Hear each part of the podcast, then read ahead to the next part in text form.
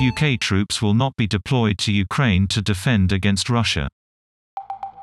Britain's defense secretary says this is because Ukraine is not a member of the NATO military alliance.